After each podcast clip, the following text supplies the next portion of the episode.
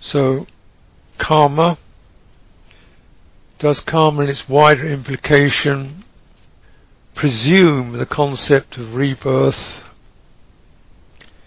If we are determined by the past, how can the present hold liberties? I imagine liberation potential. Well, you don't need a concept.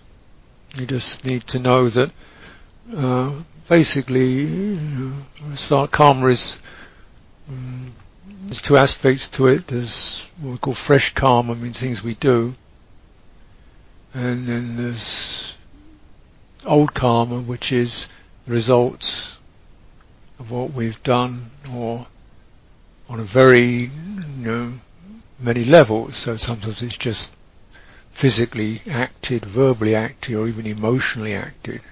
You know, the way we've kind of cultivated certain inner actions of denial or dismissal or something like that. So even the, you know, the, the, karma, the actions of the heart, mm, certain patterns, habits we've laid down in our hearts, that's all karma, including dismissing the concept of karma. which is very bad karma because you do that then you blindly go away doing things. And so that's the most relevant piece really. Um, so you don't need a concept of rebirth, but you can, um, you know, begin to sense how old karma, residual, you know, two kinds. One is that which you're left with, which is a sense of the inheritance. And you can see this forms as the experience of me. So remember, I don't create karma, karma creates me. when you look at it that way. So the results of certain actions create uh, and, and create a sense of i am this, you know. You know what I mean? Uh, so there's a set of habits, reactions, psychologies that seem to be myself. You know? So that's one result. And even good, not necessarily evil, but you know. So you say there's good karma, bad karma, mingled, and karma that leads to the end of karma. The four kinds. So bad karma eh, eh, with a strong volitional impulse towards harming, violating, selfishness, dismissiveness, so forth, you know. And you can feel it. You know. Good karma, bright, loving, generous actions like that. Hmm. Gives rise to the result is feeling quite comfortable, lack of regret, yeah, you know, uh, uh, good friends, internal, external. And also you've got to bear in mind it doesn't immediately bear fruit. It doesn't say it may take a while before the fruit, like you throw a stone, it may not land for another 20 meters, or it might land one meter away. So it depends how hard you throw it and what you're throwing it through. Anyway, so so you get these various combinations of it. See what I mean? It's quite. It's not just a simple thing. So good karma, bad karma mingled means it's got some good, but some bad. Yeah. Which is maybe we tell a lie in order to help somebody. you know. Something like that, you know. Uh, and then karma that leads to the end of karma means the deliberate actions and cultivations that you undertake in order to penetrate the tangle, karma.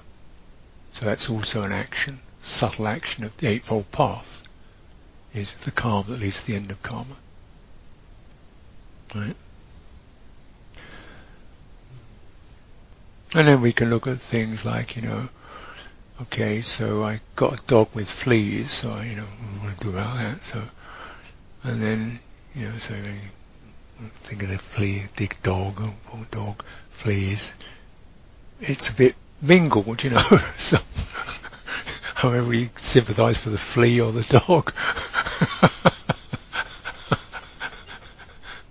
and there's things like you know you don't actually do anything, but you you're, you're the kind of leader of a government that sends ten thousand men off to fight and get killed. Well, you haven't done anything, but you definitely you were the motivator of the of all this slaughter. So it's very heavy karma. So it's not exactly, you know, uh, legal. You know, it's like I didn't do anything, didn't touch anything, not me. You know.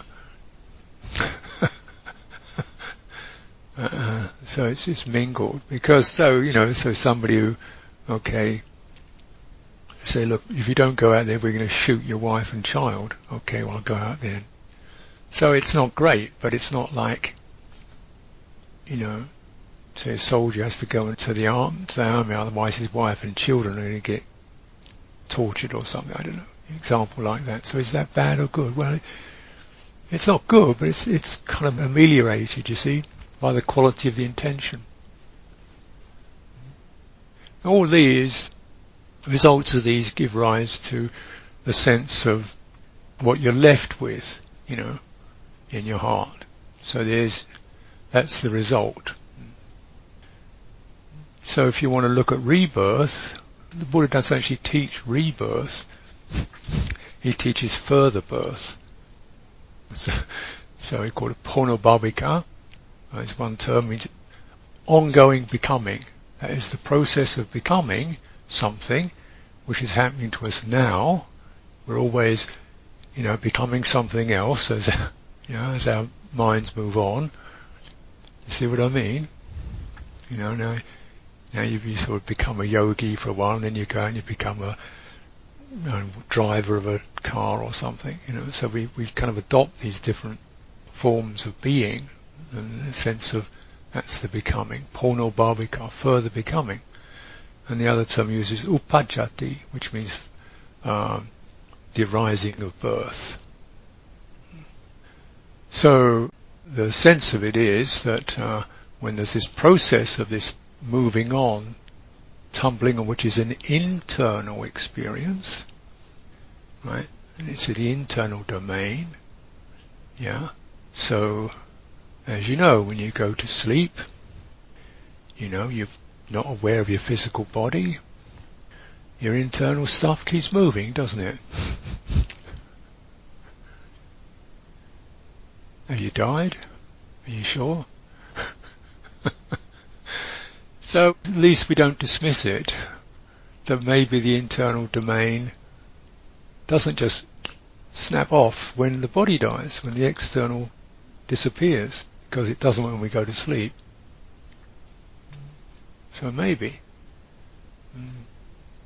Uh, I think, well, actually, if there was no such thing as further becoming, where did you come from? Did you start completely blank? Did you, just pop up out of nowhere?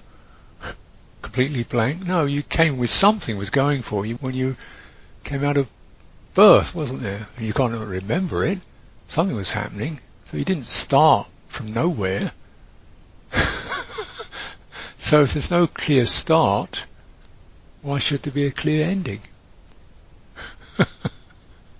Nothing else does it. Nothing else just suddenly arrives out of nowhere and stops. It all's process of becoming the stars, you know, trees, everything's kind of flowing on. So what, what, what's the problem?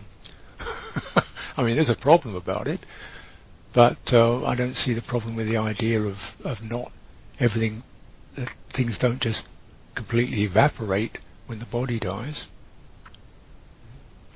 You know, chitta, chitta goes on, is, is, is the sense. What is it that transmigrates, if you like, you want to put it that way, is chitta. Um, um, heart, mind. And that is referred to from time to time you know, for a long time, this chitta has been driving me crazy, you know, for a long time, restlessness. And the Buddha does make a point of it when he's trying to kind of wake people up a bit, you know, get them to take it seriously and get on with liberation practice. You know, he sometimes gives them these very powerful similes, very powerful similes. You know, saying, bhikkhus, imagine a mountain seven yojanas. Seven yojanas is, you know, about 100 kilometers or something wide and 100 kilometers high, made of bones. He said, what do you think, bhikkhus? Is the amount of bone in that mountain greater than the amount of bones you've had through all these births? And they say, oh, surely, Lord, the bones in the mountain are greater. He say, no, bhikkhus, the bones you have had through life after life have been greater than this great mountain. Yeah, of course, you look at that, you know, it's, it's a fable, isn't it? You know, 700 kilo, you know, 100 well, kilometer wide, 100, 100 kilometer mountain. It's obviously a fable. It's, it's a, he's making a point. Get on with it.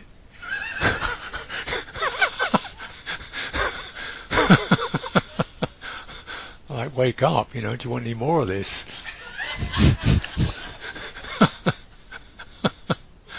so then, you know, there's a level in which the Buddhist teaching is kind of precise. A lot of it's kind of fable and rhetoric to, to stir people up. So the idea, you know, you're going to go through this again. Oh my goodness, you know.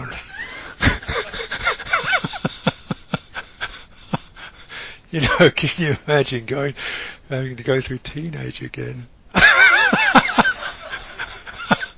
that's so embarrassing.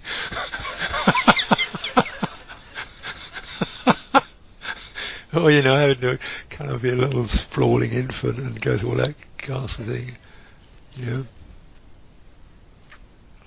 So, uh, is it possible? How is it possible to get liberated then? You know, if it's because actually, although this process is going on, this process is going on. The point is that it's not self. Okay, what does that mean? I mean, it creates a self, it generates a self, and in the moment the reaction of new karma arises, it seems like me doing it. You know, it's me getting angry, it's me wanting to do this, it's me. So you, you, you wait a minute, Let's just open up and contemplate. These are energies. Is, is the sankhara. And that sense of me as the basis, that's perception, sanya. So that's that. Okay. So that's that. But also, what is it that's aware of that? What is it that can sense that, is aware of that? You can be aware of your reactions. You can be aware of your sense of who you are. And as I've been reminding us all, important things with you, is is to begin to relax those reflexes that we have around who we assume ourselves to be, because there's a lot of it. I don't want to be. I want to be something else. Stop that.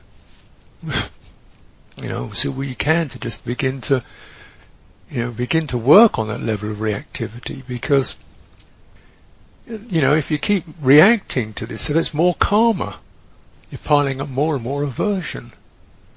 And yeah, I mean, yeah, I'm not, fa- I'm not fantastically fond of me either, but it's like, you know, get on with it. It's like, uh, just try and clear out some of the really crazy stuff and the reactivity and yeah, so then you don't get so intense about it all. So then this, this, this kind of this awareness property, which we all have, the Buddha's saying, you know, just don't work on this, you see, work on this awareness. So this is considered the shortcut. Like only 100,000 lifetimes you'll be out of it. Sure. It's a very long picture. But you see, that's different because in that time of the Buddha there were various teachers. Many of them didn't teach any, any kind of karma, any kind of rebirth. And there was an example of somebody consulting six teachers, and four of them said, "Doesn't matter what you do. There's no proper, there's no such thing as, you know, you know, nothing really exists anyway. You know." But only two of them had any sense of there being a moral cause and effect, and one was the Jain, Mahavira, and the other was the Buddha. You see, and the Jain said, you know, every time you scratch yourself, that's bad karma because it's an act of violence. You see. So they're really super, super, you know, intense about every tiny little thing. And you've got to be here until all this stuff eventually just kind of begins to wear out, you know.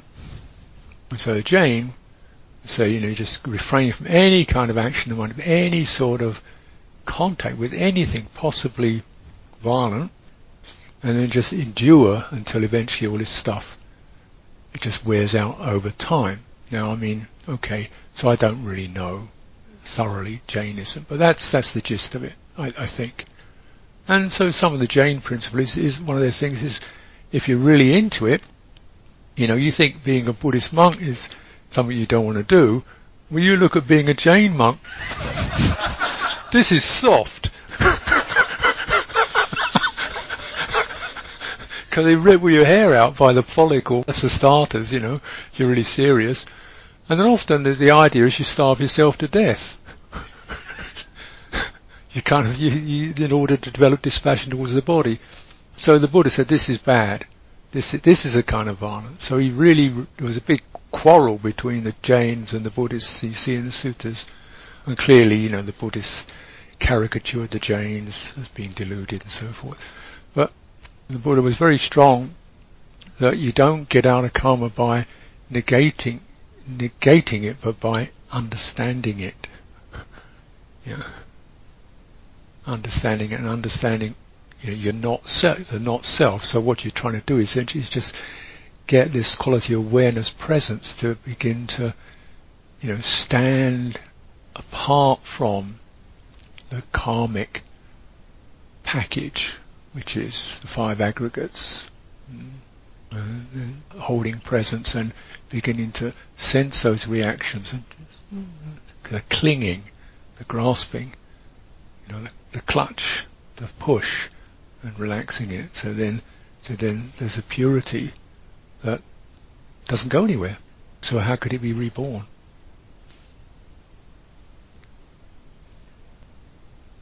So that's how you untangle the tangle doing what you're doing.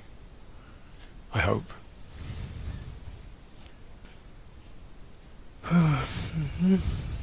So this is a kind of long question. I'll try to crunch it down to something small. About creative process requires goal-orientedness equals a kind of craving, giving energy to thoughts about the future, joyful anticipation, that's the origin of art, science, social environmental activism, etc. It seems at odds with the receptive, mindful, embodied present moment awareness we are cultivating. I think I've touched on this. Once again, say it again, you know. Mm-hmm. Sankhara wants a result. It wants a result. But there's a quality heartfulness that is just a giving of presence, and intentionality, even a giving of loving kindness and so forth, that's not asking for result. Just here we are, we're born, so then it happened.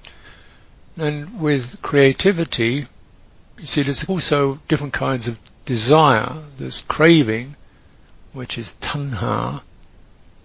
That's associated with the desire to become something for fame or reputation or admiration or narcissism of some kind or another or rewards, uh, the, the, craving to become something or the craving to get things done and so on. There's also what's called chanda, which means desire, which is just a sense of having purpose, motivation and uh, this can be corrupted, but the Eightfold Path is an example of uh, desire without craving. That is, one is motivated to go to a retreat. One is motivated to be with your body, is motivated to follow the breathing. One feels there's something valuable here.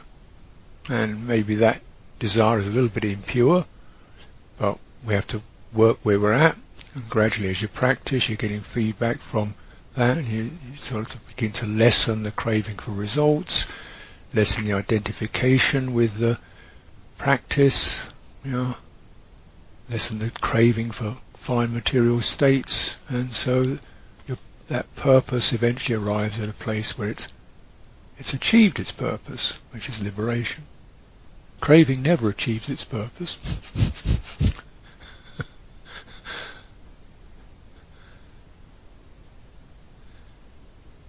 doesn't it doesn't achieve it. Chanda is considered a, uh, one of the supportive faculties or supportive qualities for Dhamma practice. Now, if you're doing, say, creative stuff, or even Qigong, you know, something like that, then doing something in order to just be in the doing with a sense of working out impatience or doubt or lack of confidence or, you know, working something out. So then you see your creative thing, the most important thing is the process rather than the result. That's the way I see it. I create quite a lot, uh, you know, and you know, it's the process that's the richness. The results, I always think, just aren't much good. They just so what. But the process is is alive, and I'm, you know, I feel motivated to be in that process as long as it's alive, and not just doing something for the sake of doing something. Yeah. Even giving a talk, not to because I'm a Dhamma teacher, I give a talk. Oh no, no, no give a talk because I'm alive and I care. And, you know, people seek it. So, okay, let's get the process going. So, during meditation, can I approach a personal issue that requires attention? Well, I mean, what isn't a personal issue? you know, I mean, If it's an issue, it means it, it's personal. Is that you feel this is an issue? That's personal, right?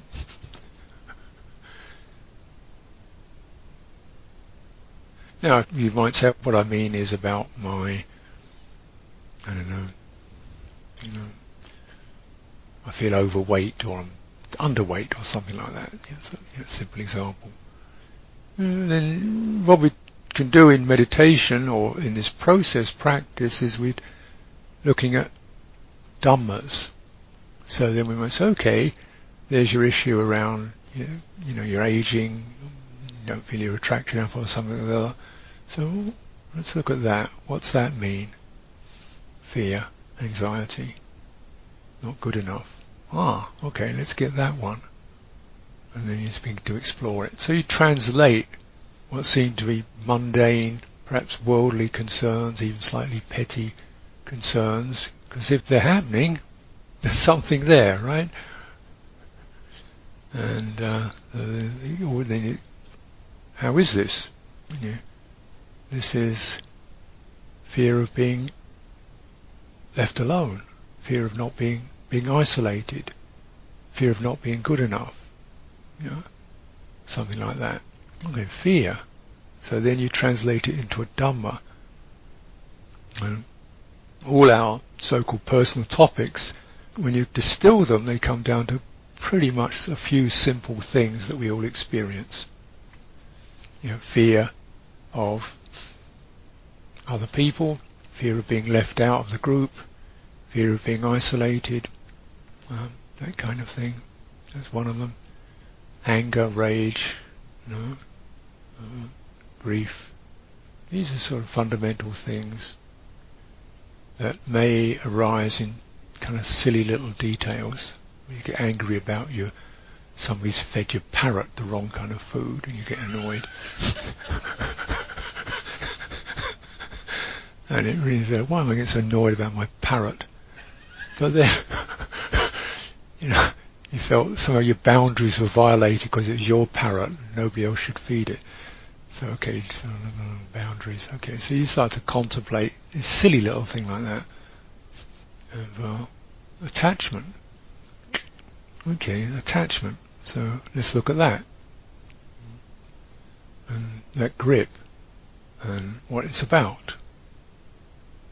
Now this way we unravel our daily life and daily life practice is, is practice. This is, you know, different forms of it, but everything has something to teach us if we know how to look and how to translate things into Dhamma. Quite a few questions come up from time to time about how to deal with another person. Mm, somebody you feel he's having a bad time or she's really having, you know, difficult or whatever. And as I said, you can't change anyone. Mm. Mm. Is it possible to be fully present with an open heart? Would you explain that? Well, I think that's it really. Uh, you know, that's actually where you're right on it, aren't you? In another person, you sort of can't get in there and start tweaking it, uh, changing it. Uh, and generally, if you do, people get they resist it. But you can go into your own feeling of, you know, irritation or sadness or frustration and work with that. And it clears. You work with it, clears, then you may then be able to return to the person who has the problem with perhaps a, a fresh approach. A simple example, of somebody I know, um, he, he had addiction problems and he had addictive, I guess we all have some sort of addictive tendencies and he, I think he had some sort of issue or another and he went to the pharmacist and they gave him these medications. This medication happened to be addictive and he had an addictive tendency and he started really getting hooked on this medication so that he was going down and and getting fake prescriptions to get more and more of this stuff, this this particular medicine, you know, so he was taking all this stuff. And so uh, his wife was, she knew, and and the police also knew. and they were just waiting to catch him, to catch him in the act. You see, so then she said to him, look, you, you know, I know you're doing this and you're ruining your life. If you want to do that, that's okay with me. It's your life, that's what you do. Yeah? But this is what you're doing. It's kind of equanimity, you know. And it's worked. Now she just said, it might not have worked, so he, he, okay, he stopped and um, he didn't get busted because they didn't actually catch him in the act, and uh, so he, he kind of had to do some sort of, you know, um, civil service, but he didn't get the full penalty because the sense of somebody actually coming from, not from a angry place or a worried place or an anxious place or a judgmental place, just equanimity tell the truth. Is this, are the results. Is this, these are the results. I'm not giving up on you. These are the results. that seemed to work in that particular case.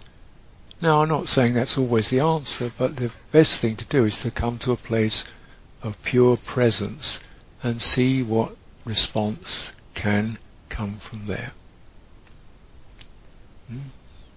Much of life is unsolvable on a kind of that on the things are going to work out. You know, but there's a possibility of freedom from our compulsive reflexes for those who will listen. And again, not everybody does.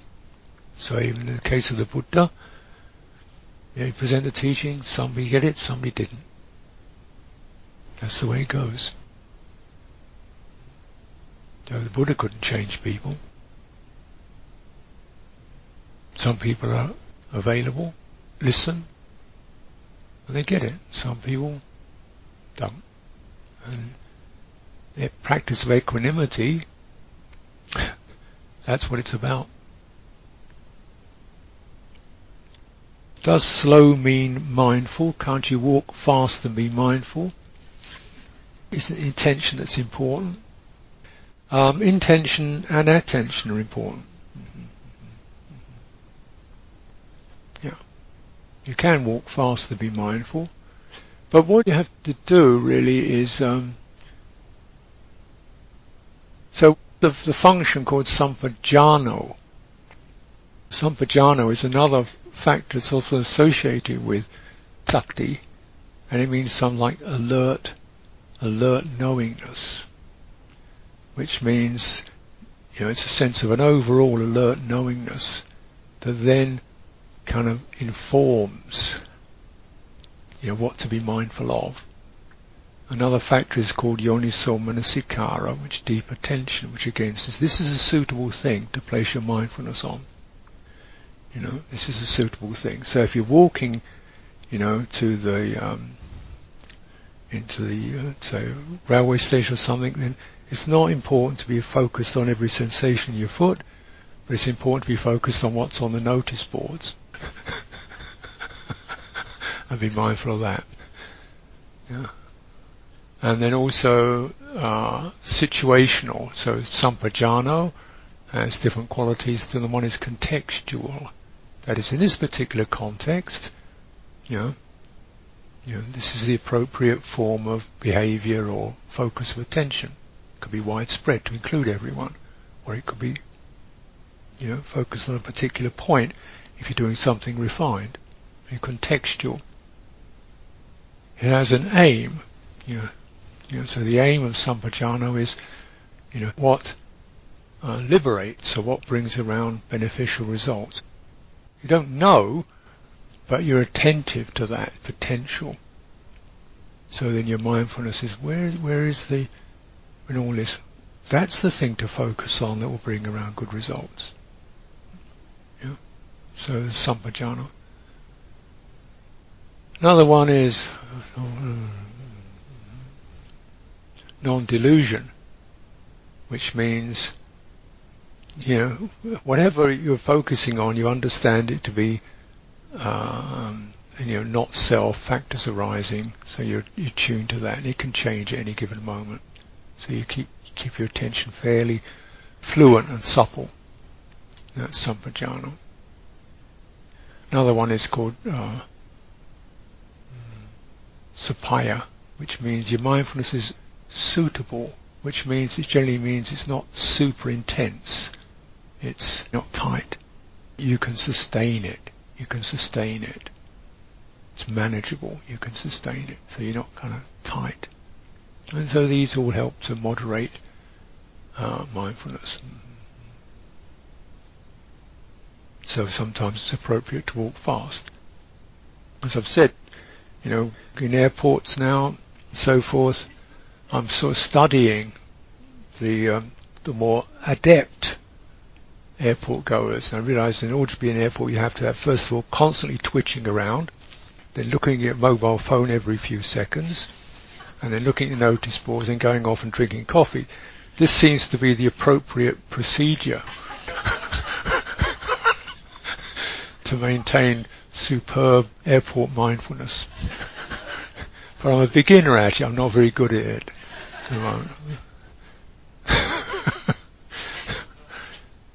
But certainly you don't kind of. so I'm not very good at it, so I tend to go into kind of slightly either kind of slightly scrambled or just befuddled. You know, like, what's going on? And that, that works because sooner or later somebody comes along and says, are you lost? You know?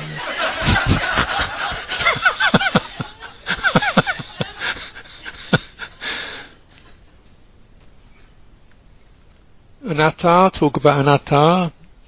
I think I have talked about that already. Uh, once again, it's anatta. Um, it's a little bit of a paradox. It's a little bit of a, a topic that can be very um, congested. So the Buddha used this word referring to perceptions. That's these impressions that arise in the mind, volitional tendencies, sankharas, forms, either external forms or internal forms. You know, that is, one feels suddenly very tight or contracted or expansive. The subtle forms, internal forms, external forms.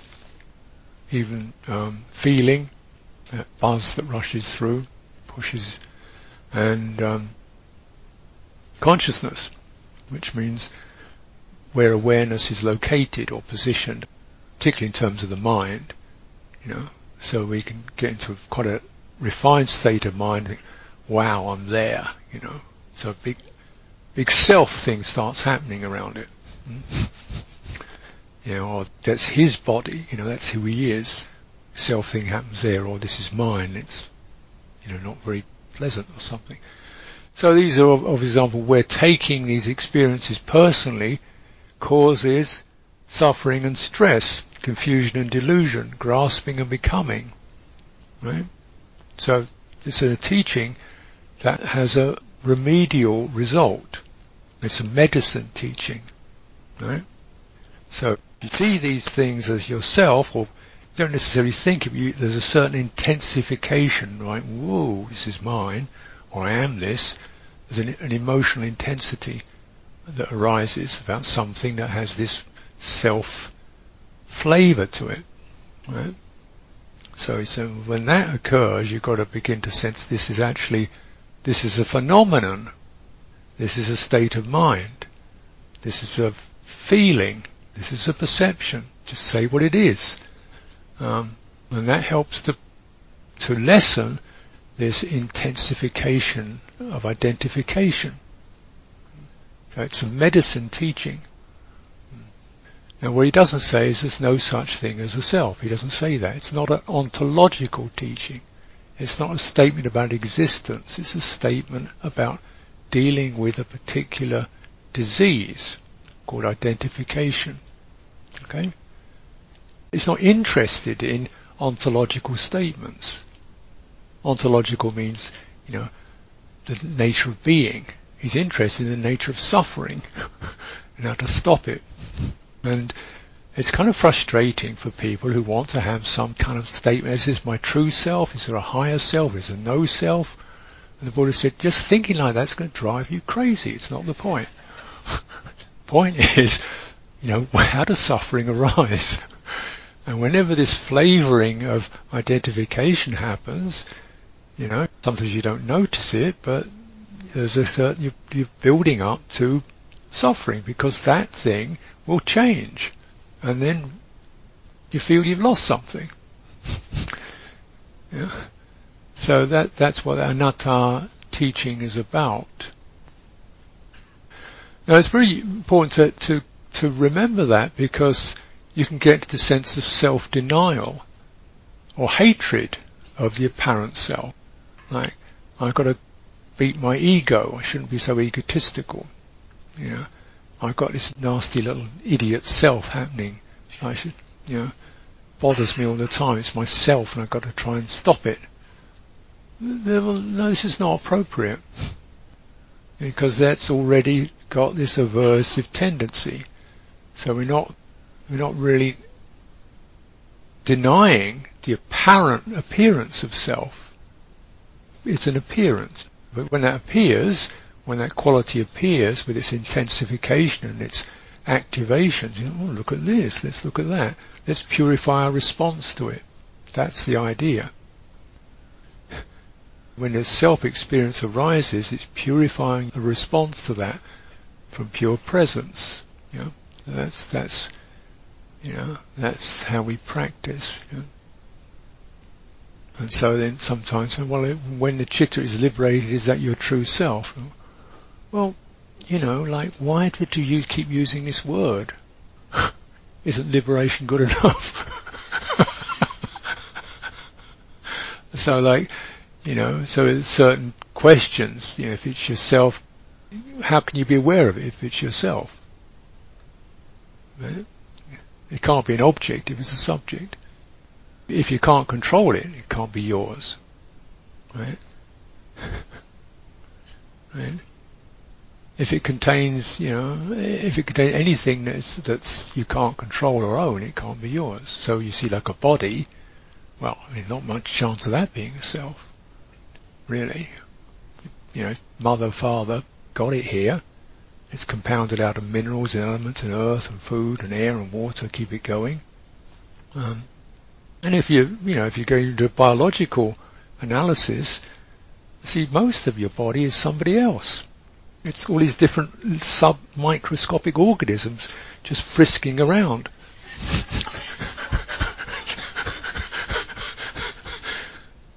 we're, we're more like a city than a person.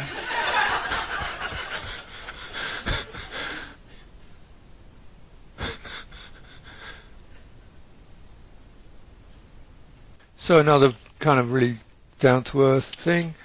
Why does standing meditation seem more effective than sitting?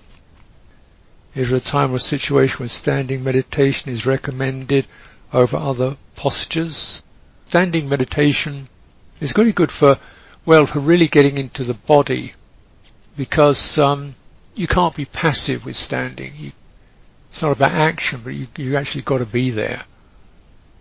Otherwise you fall over and your body knows that. Whereas sitting, you can sit there and just wee. As we know, almost nod off, go to sleep, which we know. So, the, not that I'm against sitting, but standing you can't do that, or it's more difficult to do that. So it's really good for when you're not feeling grounded, you're feeling a bit spaced out, or stuff's moving around too fast. Feet stand, you know, then, then of course with standing, if you if you practice it, the, the theme is to get whole body, not just your legs standing, but then if you get your whole body synchronized or coordinated with the standing experience, it's really pretty pleasant. Once you learn how to do it, you come into balance and so your muscles can relax and nervous tension can relax and the sense of when that relaxes something seems to open up. So it can be quite light once you cultivate it. Um, well, it's certainly not the only way, but it, it can be recommended. Uh, I'd recommend it um, for groundedness, for when we're getting fuzzy or foggy, sleepy, restless. Uh, it, it's helpful, and you can take it quite a long way with the various kinds of uh, attention. Walking is good to get things moving. If you're getting stuck, you need some energy to move through. Because actually for the mind it's much easier to track a moving object than a static object. It's much easier to stay with something that's moving than something that's still. Because we, we track change, shift. Your mind stays alert with it.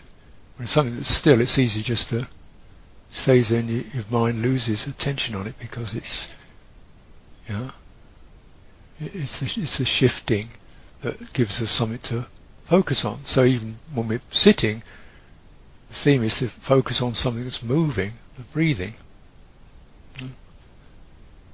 It's, it's subtly moving, but it's moving. And the theme of that is, as, as you get into that movingness, there's a stillness. Because the mind is not separating itself. So the mind in a way is still rather like a surfer on a wave. Not that I've done any surfing. But, you know, there's an idea, you get the idea, something's moving and the person just actually is quite still and finding the balance. So then the stillness and movement work together when we're sitting. Hmm. And so standing has its time and place, and you have to find out what works for you. How can I give back more than I take living in Switzerland? Well, I don't know anything specific about Switzerland. It's more greedy than anywhere else. hoarding. It is an affluent country, so one can feel a bit guilty about that. And um, unfortunately, what we begin to realise is, is money is associated with yeah, unwholesome, corrupt, or selfish habits, and I'm sure, like any other country, there's that. That's the economy of, of, of countries. But as I was also saying, you know, what we can give is our morality and our goodwill and our wisdom. That's what you can give. So you set your heart up in that particular way and motivated in that particular way and then you see what possibilities you have to to give and share and uh, and uh, contribute to the welfare of others. through those spaces. On the development of samadhi, collectedness, is it possible to have periods in which we have to refocus much more on bodily physical sensations and drop external? Well actually, what I'm talking about is that you know, I differentiate sensations as external, um, that is which which comes into contact with the body, and internal being more like the internal energies and resonances that, that occur, and uh, they're both very helpful, important, because the internal stuff. This is where all the karma and these karmic potentials, you know, are most ripe and accessible. Know, but they're also extremely potent and we can feel a bit overwhelmed by it all or out of our depth. You go in, it's just too much. So then you go to the external, just walking, you know, sensations of walking, whole body walking, whole body sitting, you know, go out, see some nature, look at space. So it helps to, you know, to still being mindful, but your sampajano says, you're not doing very well in this, you know, put your mindfulness somewhere else. So then you mindfully focus on the external aspects. Still maintaining mindfulness, still contemplating changeability and, and so forth. Just so we get that balance. The Buddha says you, you shouldn't cling internally or externally. So you know, we can think we don't want to be all external, but you don't want to be just all internal either. So we might say, very simple example, for on a retreat, yeah, my energies and feelings count, but also I've got to respect the fact I'm on a retreat centre. Here's the code of conduct. You know, here's other people. Here's the washing up. You know, that's the external. That counts. it's not like my energies don't really support doing the washing up at this time. You know, like, you know, well, get on with it. And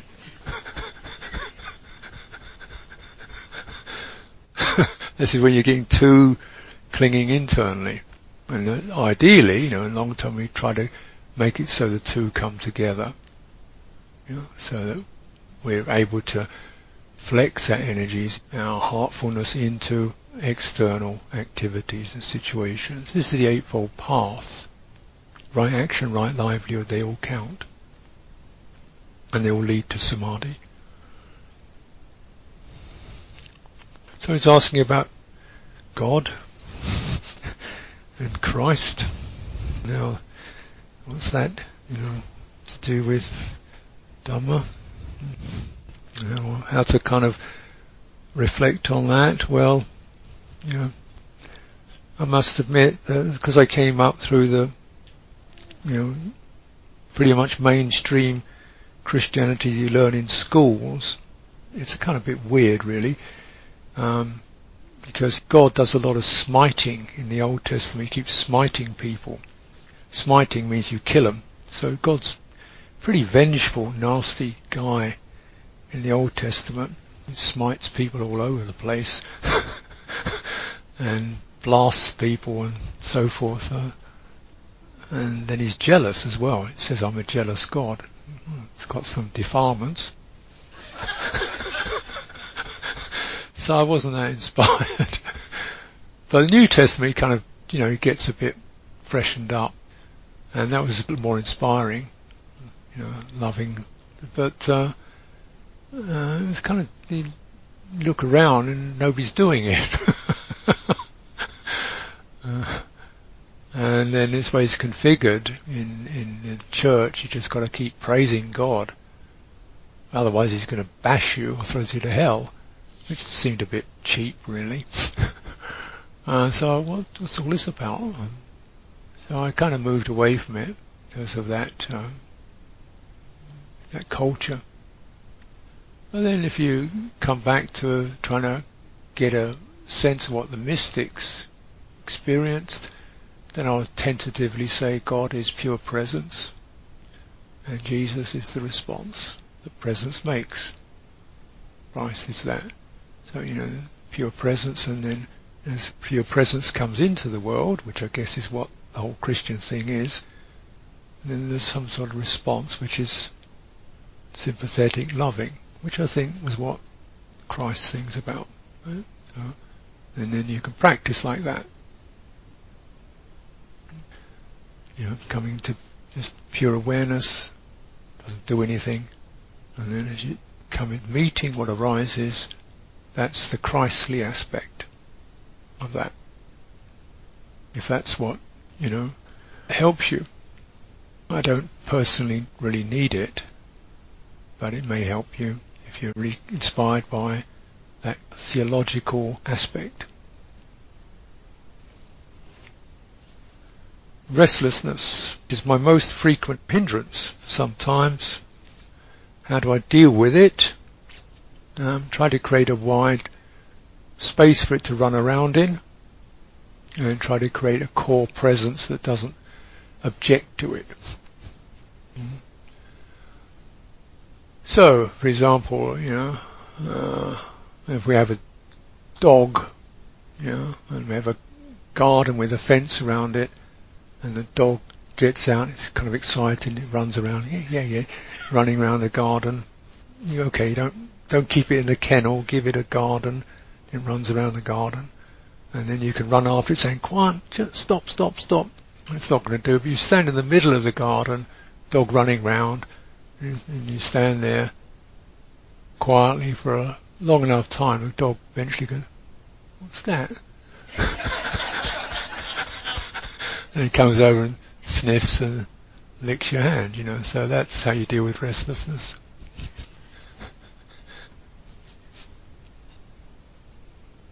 So contemplate death daily, often get very heavy heart, imagining being separated from my two children. The thought bothers me a lot. Attachment, letting go, accepting.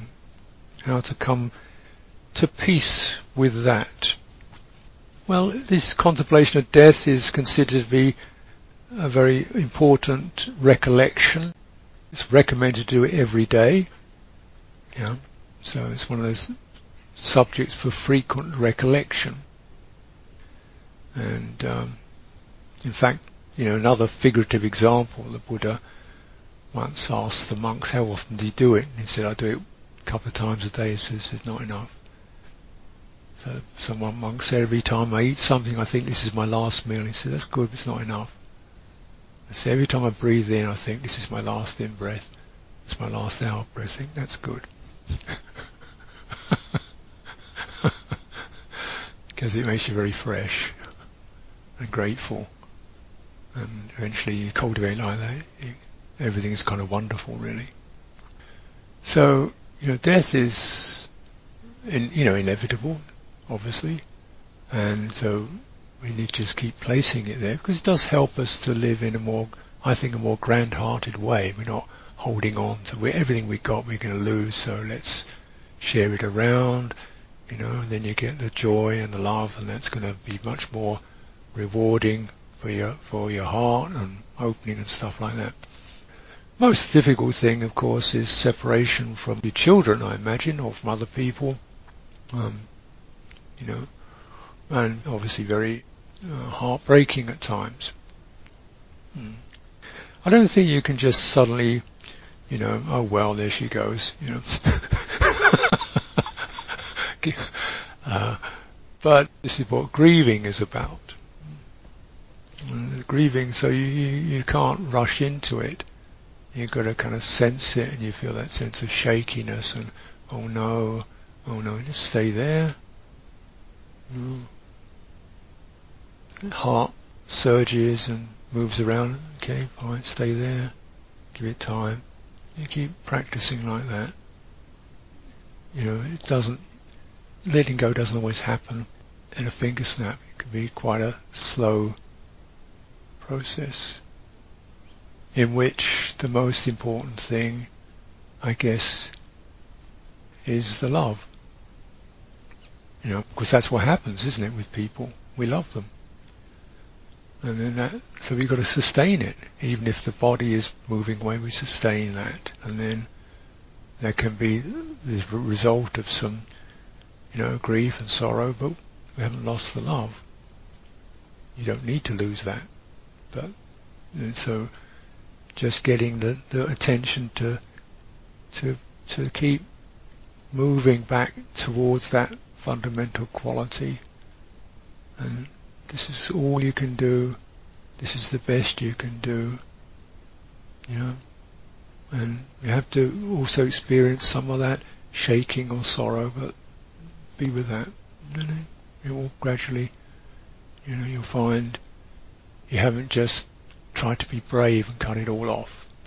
You've actually distilled uh, and purified your relationships with others. And so this is certainly recommended in relationships to remember that and not being gloomy but being realistic and then really, okay, this is my friend, one day that will go and yeah, you know, so try to sustain that quality of um, the good heart doesn't need to go, and maybe that's person helped me to remember the good heart, and gradually the attachments will begin to release from it if you focus on that quality. Obviously, we have attachment, but that can begin to release if you focus on the inner quality of it. Then these kind of attachments can unfold. So with the children, you know, I haven't got any children, but uh, you know, I've, you lose friends, people die, and so on. Mm-hmm. Just wish them well. You know, send them into the world, wish them well, give them metta. Um, that's they're, they're carrying You've done your duty, your love has been completed. Let the beings go their way.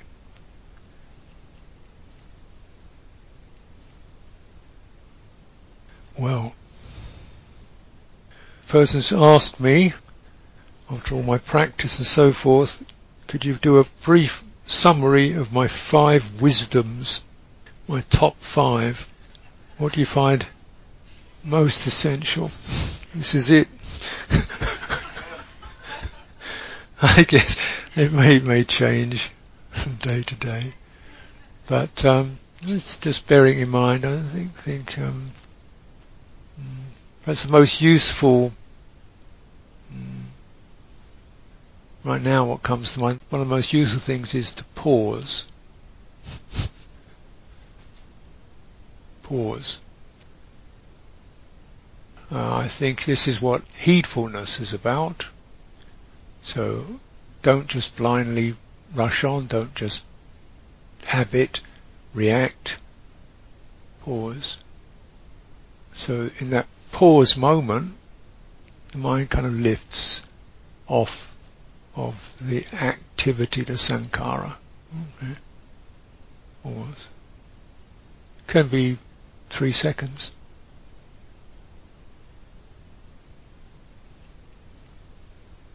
Making a practice out of it because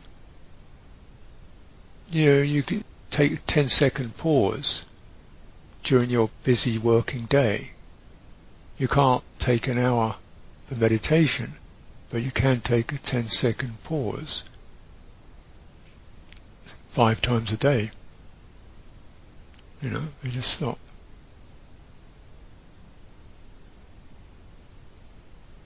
And that awareness immediately opens up. Where are you going? What are you doing? What's important?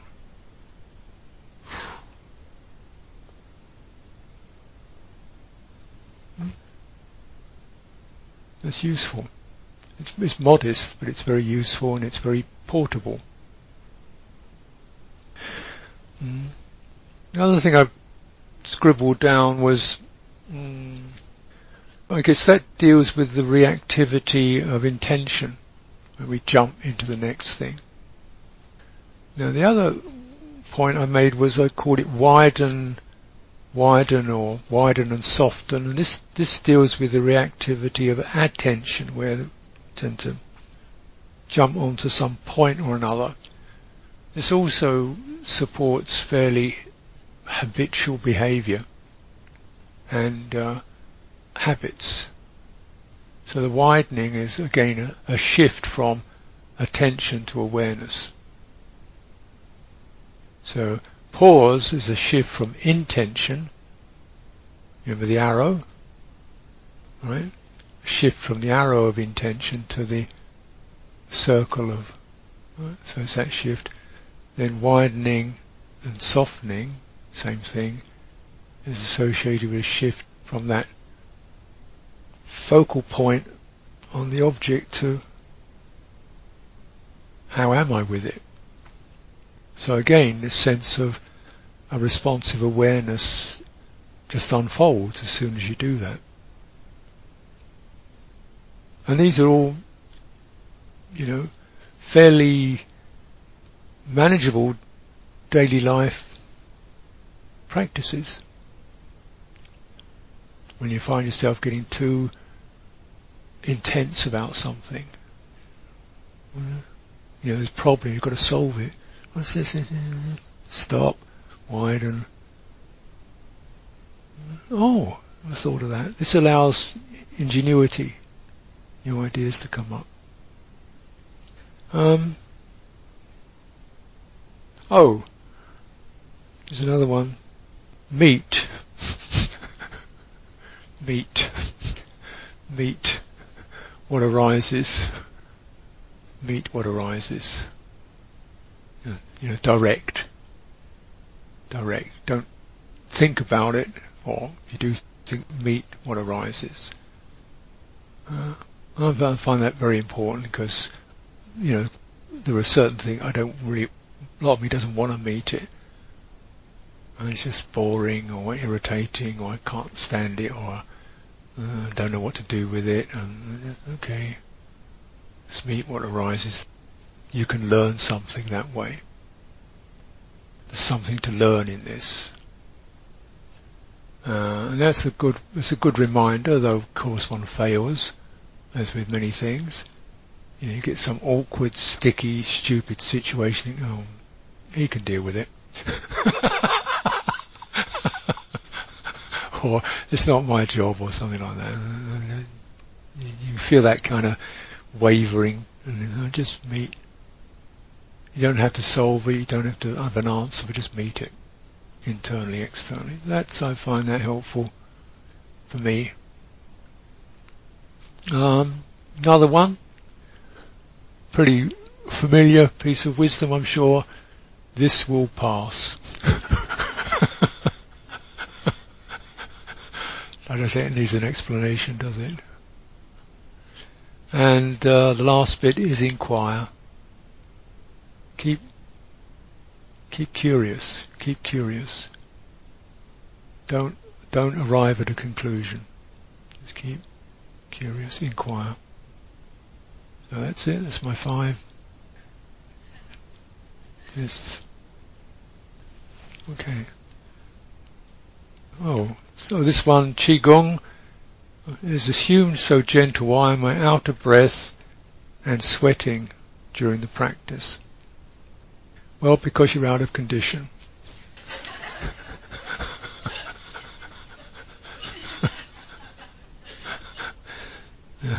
that will pass. Meet it. Investigate it. It will pass.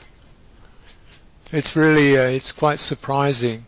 Um, both Dan Sangwa and I were reflecting on Qigong practice and noticing how people who seem really quite vigorous and strong and well built would just crumble uh, at just three minutes of standing still. uh, because it, it, it exercises bits that we don't really know about. You know, we know all about the muscles and all this kind of thing. But um, so you get people who are quite strong, muscular, but qigong's not a muscle thing. It's about the connective tissues.